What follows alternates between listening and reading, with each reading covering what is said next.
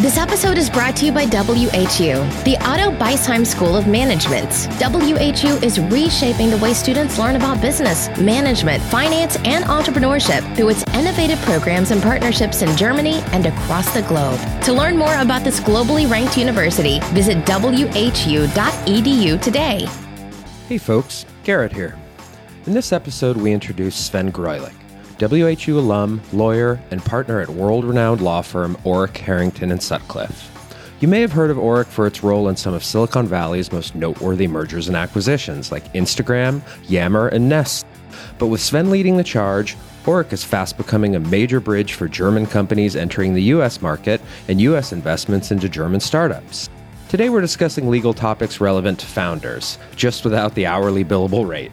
So enjoy this one on us. Coming to you from WHU on the banks of the Rhine River in beautiful Vallendar, Germany. This is the best and most awesome founder podcast. A show about entrepreneurs, innovators, advisors, and educators, and the stories that make them who they are today. Uh, my name is Sven Greulich. I'm a proud alumni of the Kellogg WHU Executive MBA program um, was part of the um, KW 16 class, um, graduated in 2014. And I'm a partner at Herrington and Sutcliffe. It's an international law firm. And I work with startups, technology companies, and their investors. Um, tend to be a little bit more on the later stage, but also occasionally do early stage um, advice. And I'm happy to have you here.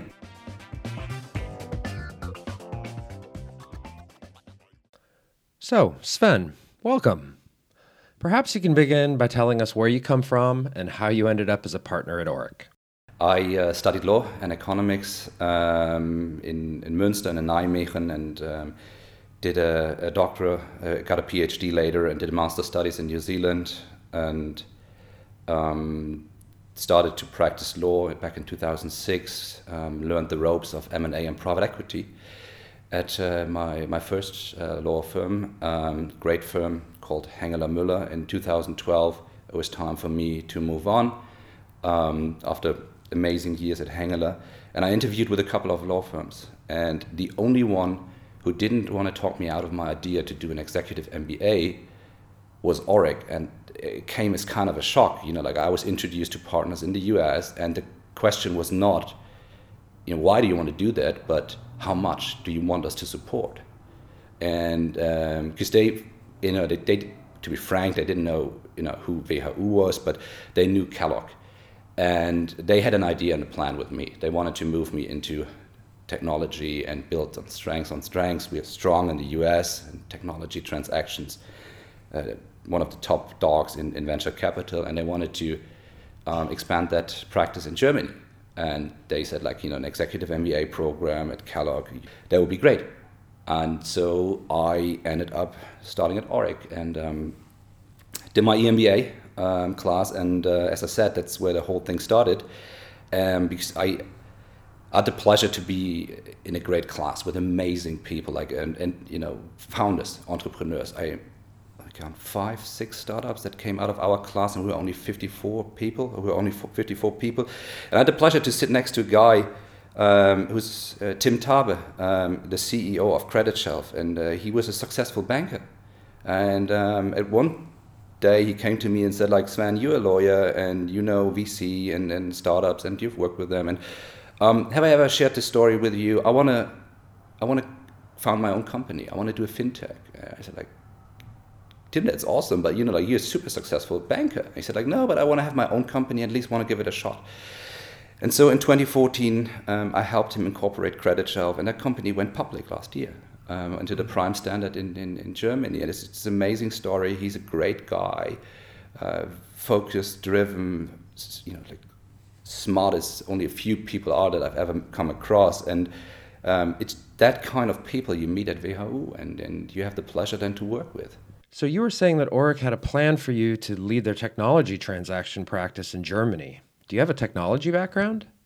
I'm, I'm the black sheep in my family, and as my dad always said, I don't know whether it translates into English, but to open a fa- uh, window, I need a craftsman.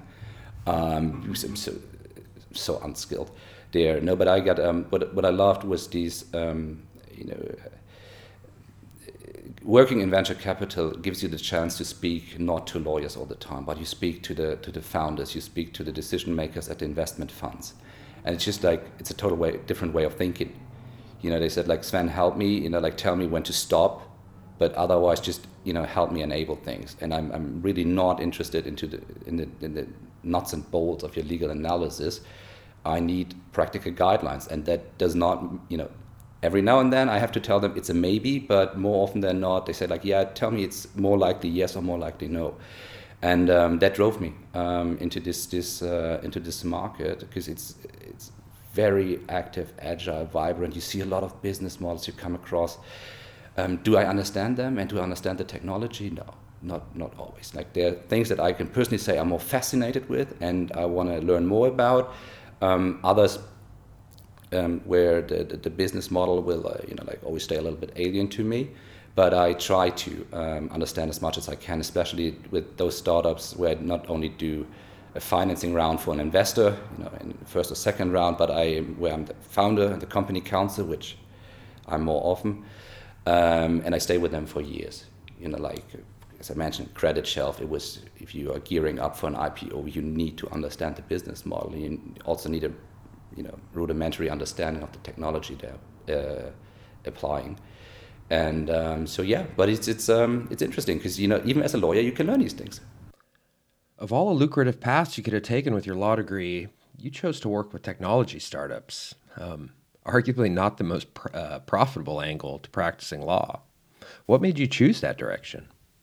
I mean, to, to be frank here, I don't spend 100% of my time working with startups in the early stages. It wouldn't it wouldn't work out economically neither for myself nor for Orrick because you know we'll come to that probably. Um, lawyers, especially good lawyers, are not cheap, um, especially the international ones who can help a startup scale across the border. Um, for us, it's a portfolio approach. You know, I spend a large chunk of my time doing classical M&A buyouts, technology transactions, and then you have a portfolio of startups um, some in the in the early phases where it's basically for you also kind of an investment project. Um, some of them who are in Series A, B, and C uh, financing rounds. Um, startups that then need you know like uh, labor law advice, cybersecurity, data privacy, IP protection, where you can cross sell, and then you have some who are ready for an exit. Um, and that's uh, uh, where you then you know earn earn the money um, uh, also as a law firm um, there's a there's a quote um, from a partner another law firm that I heard once. It said like you know being a VC lawyer or startup lawyer means you're short-term generous in order to be long-term greedy. You know, don't get me wrong, your lawyer should not be greedy, but it's there's a uh, there's some truth to the, to this. You know, like you have to when you work on the company side, you have to see your startups as a um, as an investment project because you want to build up something. Make no mistake, if the startup is ready for an IPO, law firms will you know will be knocking on your door left, right, and center. But if you had the chance to build up a trusted uh, relationship over the years, there's a good chance that um, the firm will stay with you.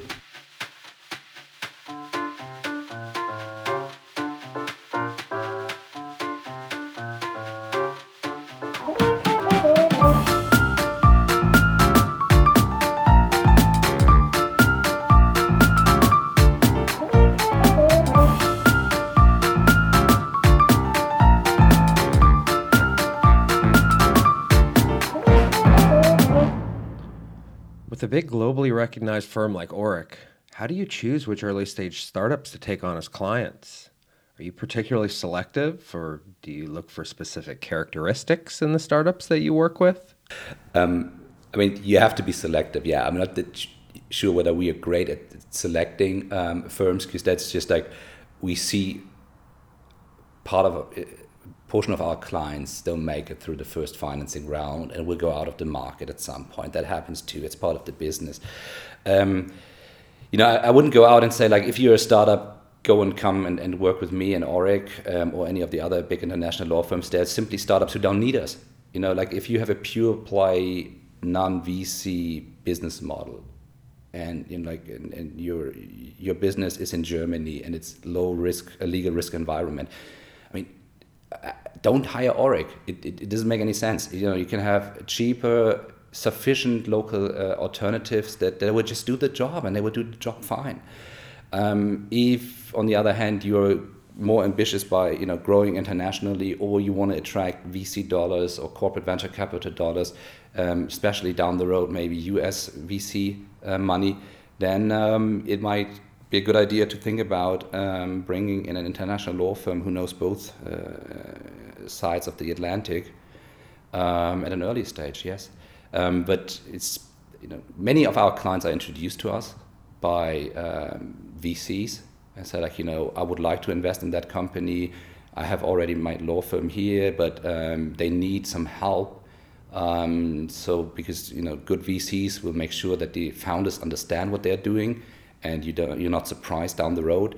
And you know it happens more often than not that we are introduced to founders by a VC. So like you know I really like that company, I want to invest in them, but you need to educate and um, the, the founders and help them understand what they're doing so we can close this. And we think that the current lawyer, if any they have, will not do the job. You know, with this almost dogmatic belief in lean startups these days, most founders are kind of led to believe they should spend as little money as possible, kind of being almost myopically focused on product and sales. Um, maybe you could provide some insight into when and where startups should invest in legal services used an interesting phrase. You didn't refer to legal spend as cost, but as an investment, and that's probably how you should think about it. And uh, you know, like I would get now a lot of laughter if I would say that in front of my WHU crowd. Um, but uh, uh, you know, the the thing is, uh, let, let, me share a story. I got an email this morning um, on LinkedIn um, by, from somebody who said like it's a US startup and they're now expanding into Europe. And what they said is like, uh, yeah, we signed up for this accelerator program and we've been through them and we signed all this paperwork, but um, we think that you know some of the rules are ambiguous and we're not really sure what our obligations are. Can you help us understand this? Shit. And no, it's just like it's it's. I would not hold it against them because you know like they are in a, in a, in a fast growing environment where you know they have to be dynamic, they have to grab opportunities, and you know figure things out on the way. But it, like, you know, I didn't have a look at the at the uh, documentation yet. I would assume everything is fine. It's a reputable accelerator program, um, but it's it's just like, how can you do this as a founder and sign documents um, that uh, you know like whereby you incur certain obligations without you know fully understanding this? It's always like when founders come to me and say, "Do we need in the early stages a shareholders agreement?" You know, I said like um, probably not, but you should think about the, the, the topics that you would usually put into a shareholders agreement. You know, it's like when you get married, do you need a prenuptial agreement? You know, no, maybe not, but you should probably think about um, uh, this this situation or the scenarios that you would usually put into such an agreement. And if you and your, your spouse feel and your co-founder feel fine about this and think yeah it will work out then no. I mean like who am i to advise them against this? But what i want them to usually do is uh, have an educated guess. Um, legal spend is just you know it, it's a bit like the question when should we incorporate or we should you know like when, when do we should we speak um, to a lawyers um, i would usually speak to a, a, a advise clients that like once you incorporate, there are certain things you should discuss with your lawyers then. Um, details about the business uh, model, you know, like nuts and bolts of data privacy implications of your business model. That's something you might defer because you know you're still working on your on your business model and how to make it work. But when you set up a company and you agree on a share uh, share split with your co-founders, you know, get some advice because you should think about a scenario where you and your co-founder and all the enthusiasm and the great spirit of getting started, um, the things that you haven't thought through. You know, like I see many founded teams fall apart because um, life directions change, and usually then they haven't prepared for this in the in the contracts, or they have a 50-50 split in the company. And what do you do then? Because it's, it's kind of a default thing, and you know, like every share co-founder should have the same stake maybe that's not right. Maybe for the company, some of them are worth more than others. And that is something that a, a lawyer, as a neutral person, can help you think through. And whether you still stick with an equal share split, fine, it's your decision as a founder, but then you know you can rest assured that you have thought through this thing.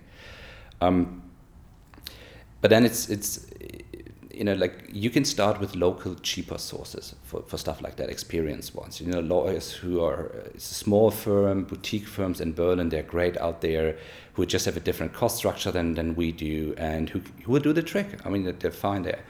Um, at some point, it might be worth to have an upgrade, um, especially when you go international, when you grow. And I would usually advise startups to work with an experienced lawyer when they are raising funds especially when they're giving out equity. You know, like convertible loan agreements, that's something you might be still able to do basically on your own, although these documents tend to be more get more complex and you should understand the economics and how it works in, in, in these documents. But when you um, raise money, you should have a lawyer at your side because it's just like it, the lawyer will help you to level the playing field you know like you may be incorporating a company or starting a company two three four times in your life. Of course there are serial entrepreneurs who have started companies by the dozens and who are you know you, you don't have to tell them anything anymore as a lawyer. They just need you as a workbench. But if you're a first or second timer um, keep in mind that the person on the other side of the table is doing this for a living. And although i believe that good vcs or the, the good VCs I know are working with the founders um, to a common goal. Keep in mind, everybody has his or her own agenda. People react to incentives, and um, if the company does not develop as expected, um, you might find yourself not in the same boat and not with aligned interest. And a good lawyer can just help you level that playing field and come to an amicable solution.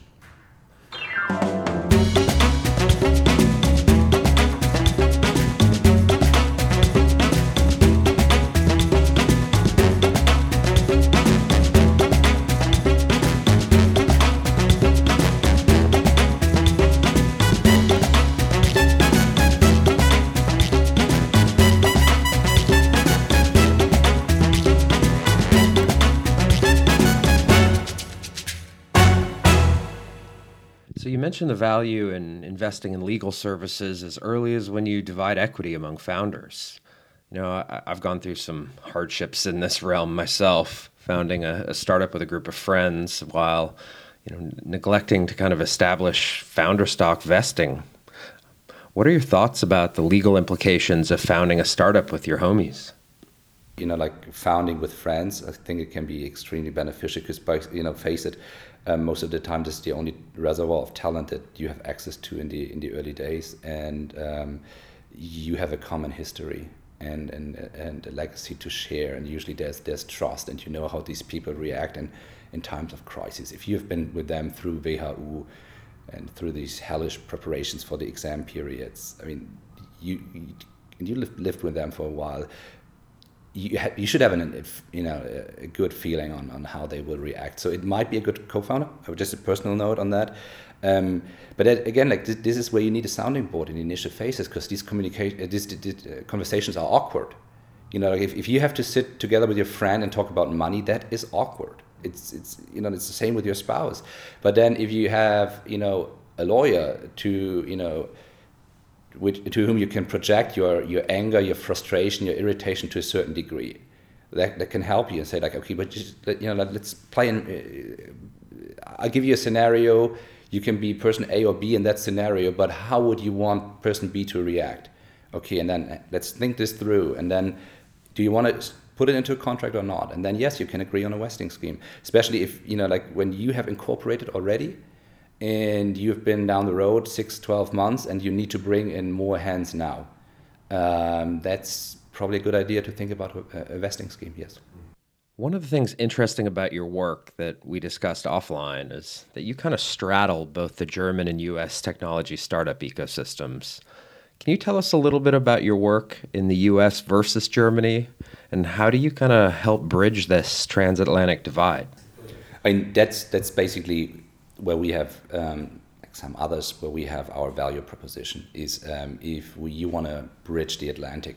Usually there are two scenarios. You either you're looking for VC dollars from the US because these funds are just larger and they can write you know bigger checks and they can help you to roll out and execute.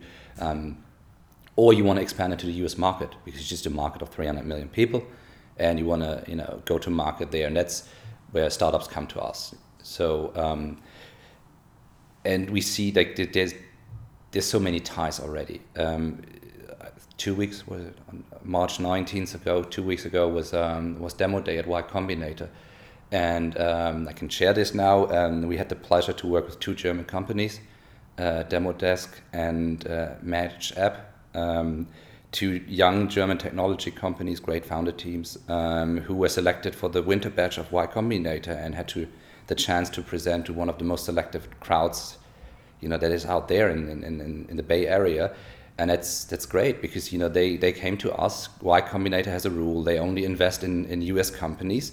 So although these are, you know, in the core they are German companies, they are they GmbHs, you know, limited liability companies under German law, based in in Germany, with the folks being hired in the German company, they had to implement a U.S. structure, and you know, like commonly referred to as a flip.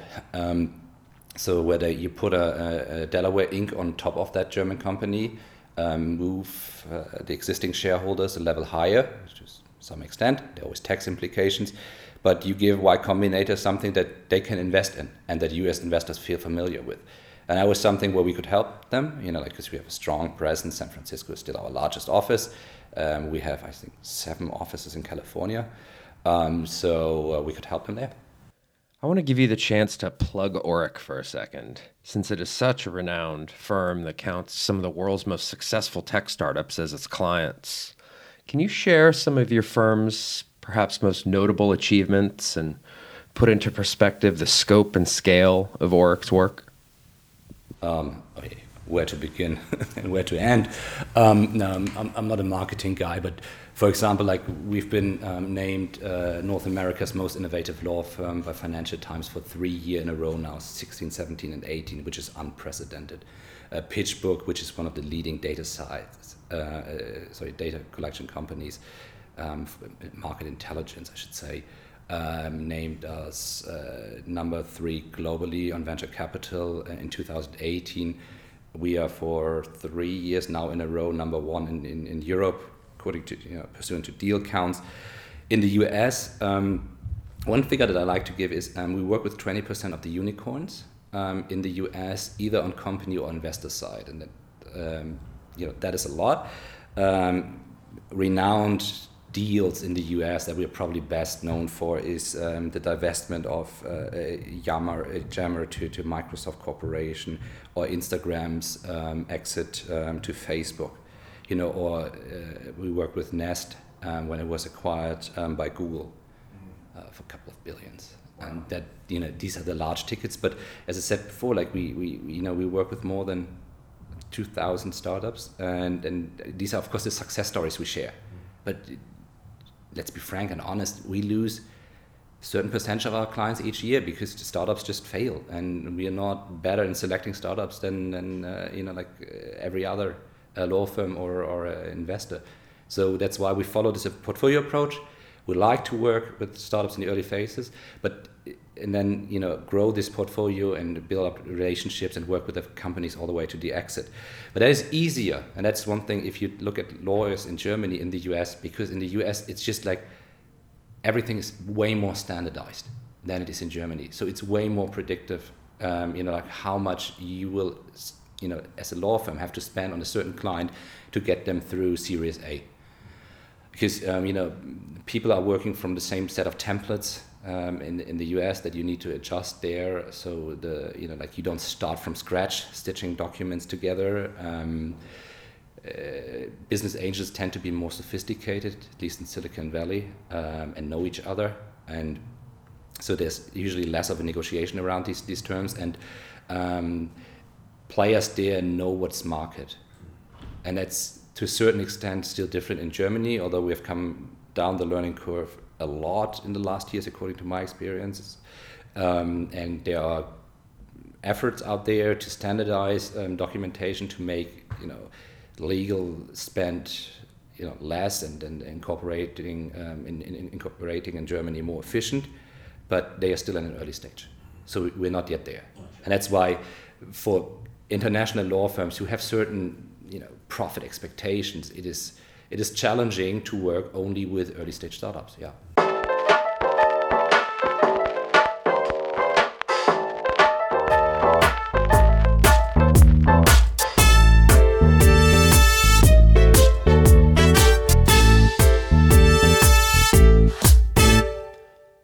my experience founding startups both in Germany and the US, it seems that there's some real barriers to entry for startups in Germany, specifically when it comes to legal structure and costs of incorporation. That is that is an, an accusation that I hear a lot that you know like things in Germany are slow and, and it's it's burdensome to incorporate. Um, I think we've we've made you know great progress here. First of all, it's uh, for GmbH minimum capital is twenty five thousand euros, of which you would have to put you know half of it uh, uh, into the bank account right from the start. But the thing is, it's just not money sitting there, and as, uh, in, you can spend it. I mean, you cannot um, redistribute it to shareholders, but you can spend it. You can pay your lawyers and the notary with that 25,000 euros. And many startups will require at some point in time 25,000 euros. And, you know, um, in certain business, you shouldn't start when you don't have 25,000 euros because it's just like it's a lost proposition from the beginning. Um, but even if you don't have the 25,000 euros and you just want to get started, there's cheaper alternatives. I mean, like it's a bulky name, not particularly well selected UG Haftungsbeschränkt. You know, only Germans can come up with such a word monster. Uh, but that's something you can have for, for way less there. So if you just want to get started and you have, want to have the liability shield, and that is a company uh, form that, you know, 10 years ago when it was introduced, um, I would have considered it a bit shady. You know, now in, in, in Berlin you see them all over the place, and for the for the first year or two, you know, they suffice in many cases and um, also incorporation. Yeah, it is. It's true. In the U.S., uh, you know, you, many things you can do online, and it's faster. And in, in Germany, you still have to wait um, until your company is registered, and that can take some time. But usually, it's not that long, and that will not, you know, sink the ship um, down the road. So. Um, there are other things that you know, like probably in Germany, we could work more on and and have, uh, uh, you know, like it's as I said, the, the idea of standardization um, as you see, like many startup founders use documents they uh, you know get from the High-Tech Gründerfonds uh, or Axel Springer um, templates that we see used frequently in non Axel Springer uh, uh, investments because they were just kind of a de facto standard setter. If we can make progress there, that would certainly help. You know, like come up with something like the NVCA in America. You know, um, templates that give you options and explanations. That that would be a good idea. Yeah. As someone who's helped negotiate and structure investment deals on both sides of the pond, do you see any major differences in the sophistication of investors in Germany versus the US? You know, specifically as it pertains to deal structures or preferences, valuations, and you know, founder friendly terms? You touch upon something that's really, really important um, especially for founders, and that can have profound implications down the road, is what kind of rights and pref- uh, preference rights you give to your early stage investors, especially to the angels. And that is something where we see startups, you know, that's, they take whatever money comes into the door. And um, the investor, you know, like uh, more or less sophisticated business angels put something forward, maybe something they found online, and um, yeah, there's, you know, like when it comes to liquidation preference to anti dilution, there's always a founder friendly uh, proposition, there's middle ground, and there's an aggressive investor friendly position. And um, founders might not understand what they're doing there, and so they agree on onerous terms. And so you see early stage um, investment agreements that are worth of you know a Series D or E uh, uh, financing agreement with a lot of terms, and then that can have um, that can make the financeability of that company diff- difficult. Because you know like at some point there would be sophisticated investor come in and, and i had that experience where i advised um, a large us investor on an investment in a german company with a sizable round and my mission was to talk the business angels and early stage investors out of some of the preference rights. Because at some point founders will understand for example like one thing is liquidation preference you know like the you know the difference participating non-participating. But if you have um, participating liquidation preferences in the early rounds and each new investor that comes in just stacks up to, to, to the liquidation preferences you will ha- end up with a liquidation overhang that at some point you know like the founder will run the numbers. And um, so the uh, and they will find out that although on paper they still have 30% equity in the company that unless it is an exit of at least you know Y million, um, they will basically get nothing. And funny thing is, these things always pop up in times of crisis when you need the founders to be the most committed um, to the company. And that's something where, and it, it doesn't make also economically sense because if you're investing 50,000, 100,000 as a business angel, you know, and then you see three, four rounds of um, VCs coming on top of your participating liquidation preference. You know, unless it's a high exit, you would basically, you know, like economically, you, you you're like a common shareholder, but you set the tone for the next financing rounds, because investors tend to, you know, like ask for at least the rights that the earlier round investors have, and now you want to, you know, have you have additional ideas as well, and that's why we generally tend to advise, like, you know, like haggle about um, valuation and have a fair equity split, but try to keep it lean in the first rounds. Because um, it's just like it's, it's, a, it's a package, it adds complexity, and it makes negotiations with the um, investors more difficult and also sends a wrong signal. Because it sends like, you know, your business angels are either not so uh, sophisticated or very greedy, and the founder didn't know what they were doing in the, in the early rounds. And both are not positive signals.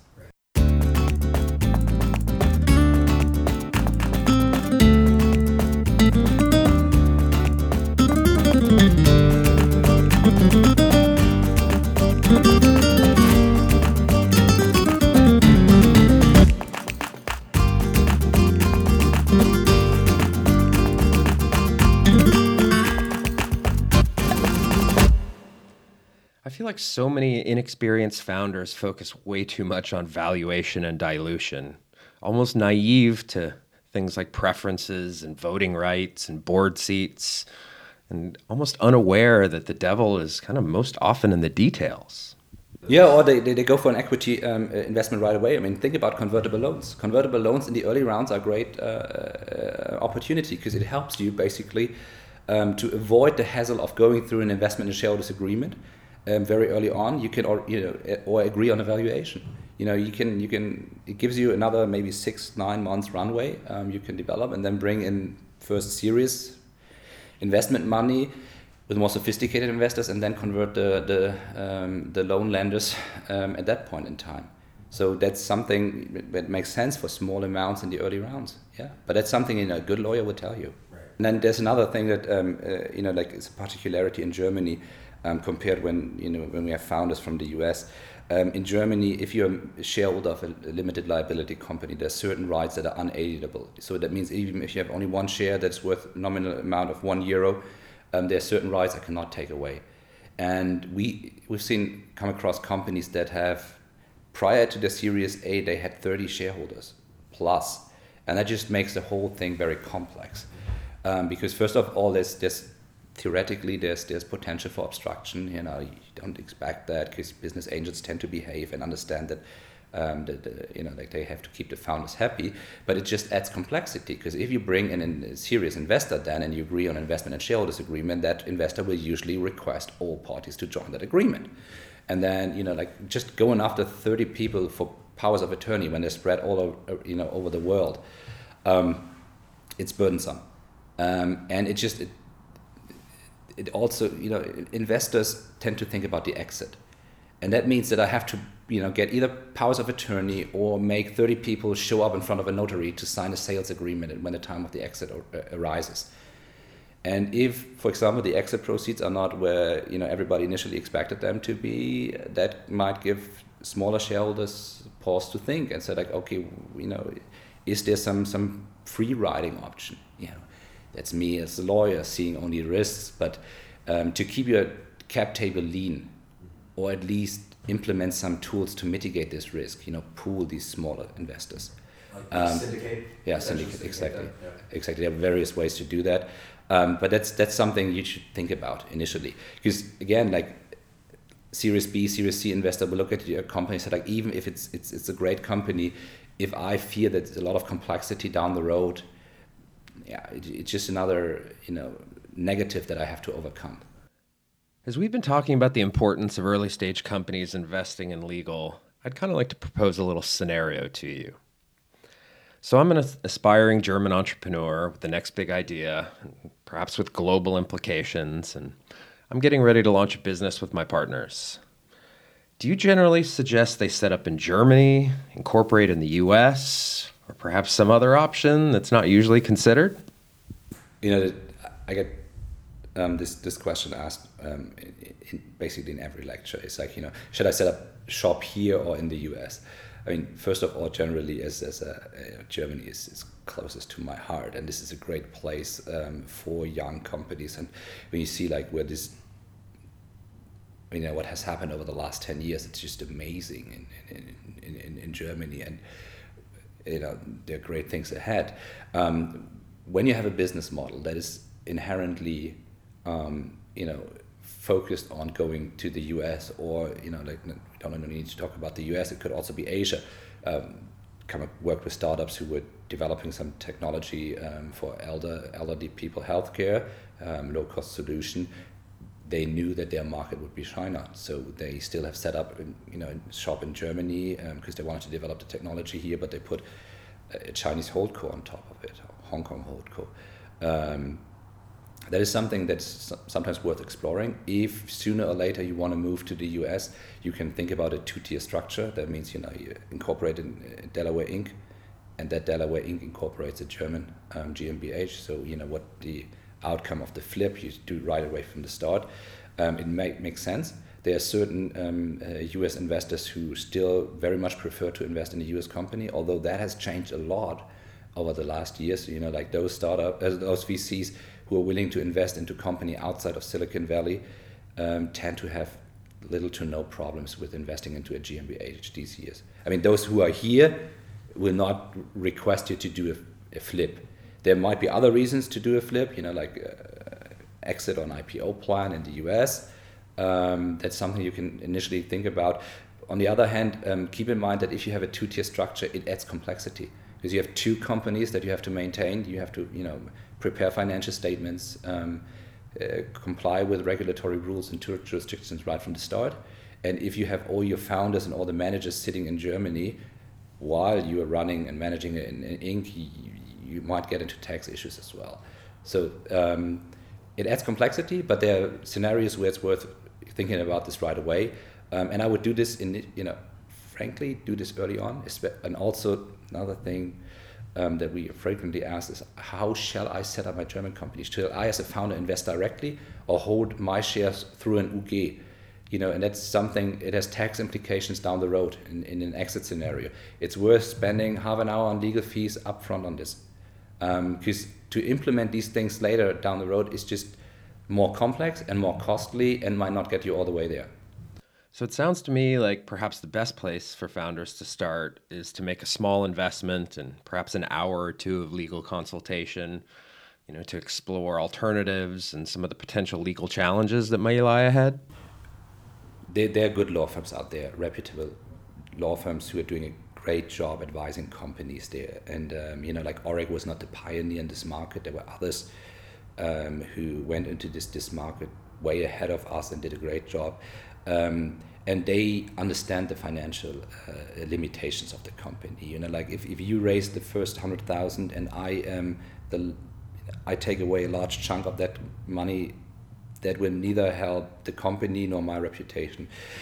So um, personally, I always give away um, to founders my you know like hourly rates that we do, so that they have an understanding on you know my calculation.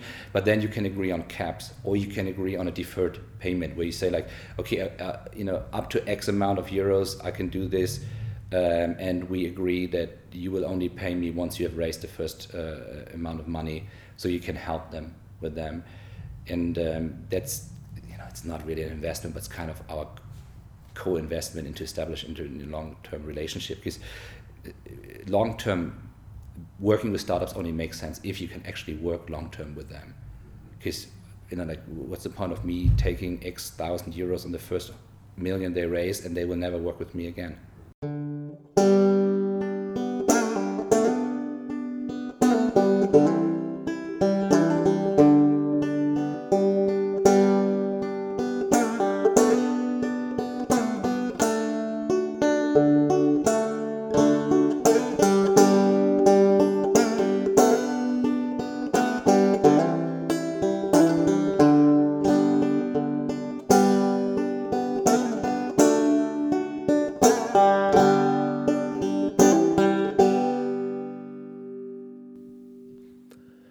mentioned earlier that you have a few clients that just went through Y Combinator.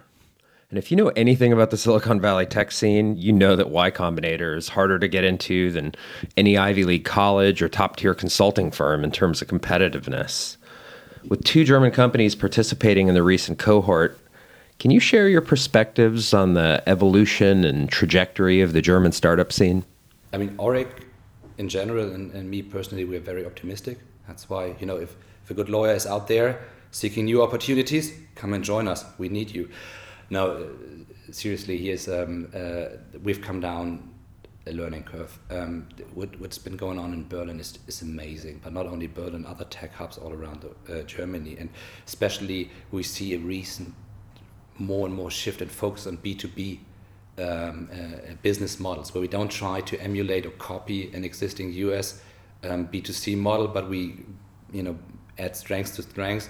Uh, combining German engineering uh, and, and, and with, with you know, digitalization and new business models, um, there's a lot of prospects um, there, and I'm, I'm very optimistic there. Um, because um, it's also attributable to WHU and, and uh, one of the big you know investors and company builders. They produce quote unquote um, sophisticated and knowledgeable people who you know seek job opportunities at corporates who go through the ranks but who understand the lingua uh, franca of VC and um, who understand these these uh, entrepreneurial zeal and ideas and can help the corporates understand it and be more open. And I'm personally I'm a big big fan and believer in corporate venture capital when done right. I know that I'm a bit of a contrarian here with many VCs, but I think they can. In, in Germany, they are very important part of the funding uh, mix um, down the road. Um, and these these young people help them understand um, the startup world, and we have only begun that race. Since we're almost out of time, I'd like to touch on a subject that we discussed before turning on the mic that you said was kind of near and dear to your heart.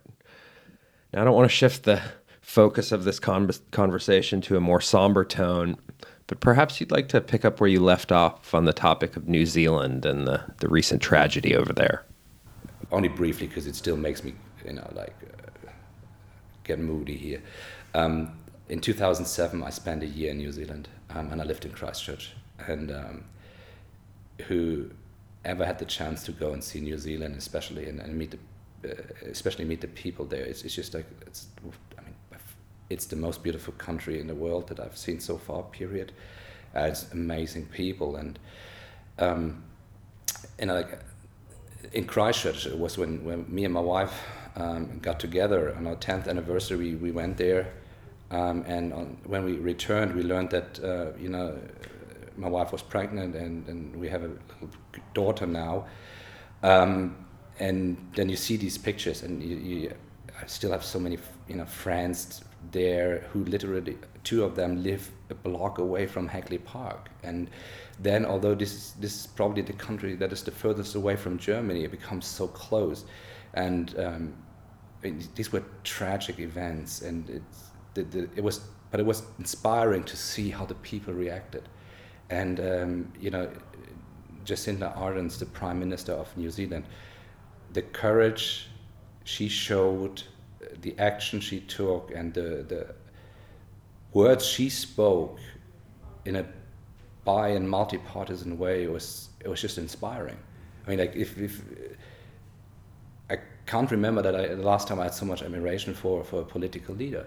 And that was just, I mean, go there, cut it short, go there, meet the people of New Zealand, see this wonderful place, and um, Kiwis, if you hear this, keep it up. I'm with Sven. Keep it up. We can all learn from how you act with grace and dignity in the face of tragedy. Anyway, on a lighter note, I'd like to wrap things up with a few questions that I like to ask everyone behind the mic providing a little insight into your life kind of outside of the boardroom. So, what book is currently on your bedside table? Um, on the on the uh, bedside table, I have a honestly for a couple of months now um, a biography of uh, Kissinger and his legacy, uh, political legacy, the mixed one that uh, a friend gave me as a present. I'm not yet third through this, so um, if you hear this, I'll finish it, I promise. But um, yeah, it's just like um, when you come home late, it's just like too little time to read usually, um, especially now that I have, have my, my baby um, daughter, and I, I love to spend as much time with her as I can. But I'm a big fan of Audible. And my last question what's on your playlist? What's your current jam? Probably the most unsophisticated person on the planet to talk about that. Um, I'm a 90s kid. I still listen to Metallica. It's, uh, it's embarrassing these days, but yeah, it's Metallica and Iron Maiden are still, still my number one right in two bands. We are of the same era. Well, Sven Greulich, Thank you so much for inviting me here to your beautiful offices in the heart of Dusseldorf and speaking so candidly about your experiences working with startups and, and life in general. It was an absolute pleasure. Thank you so much.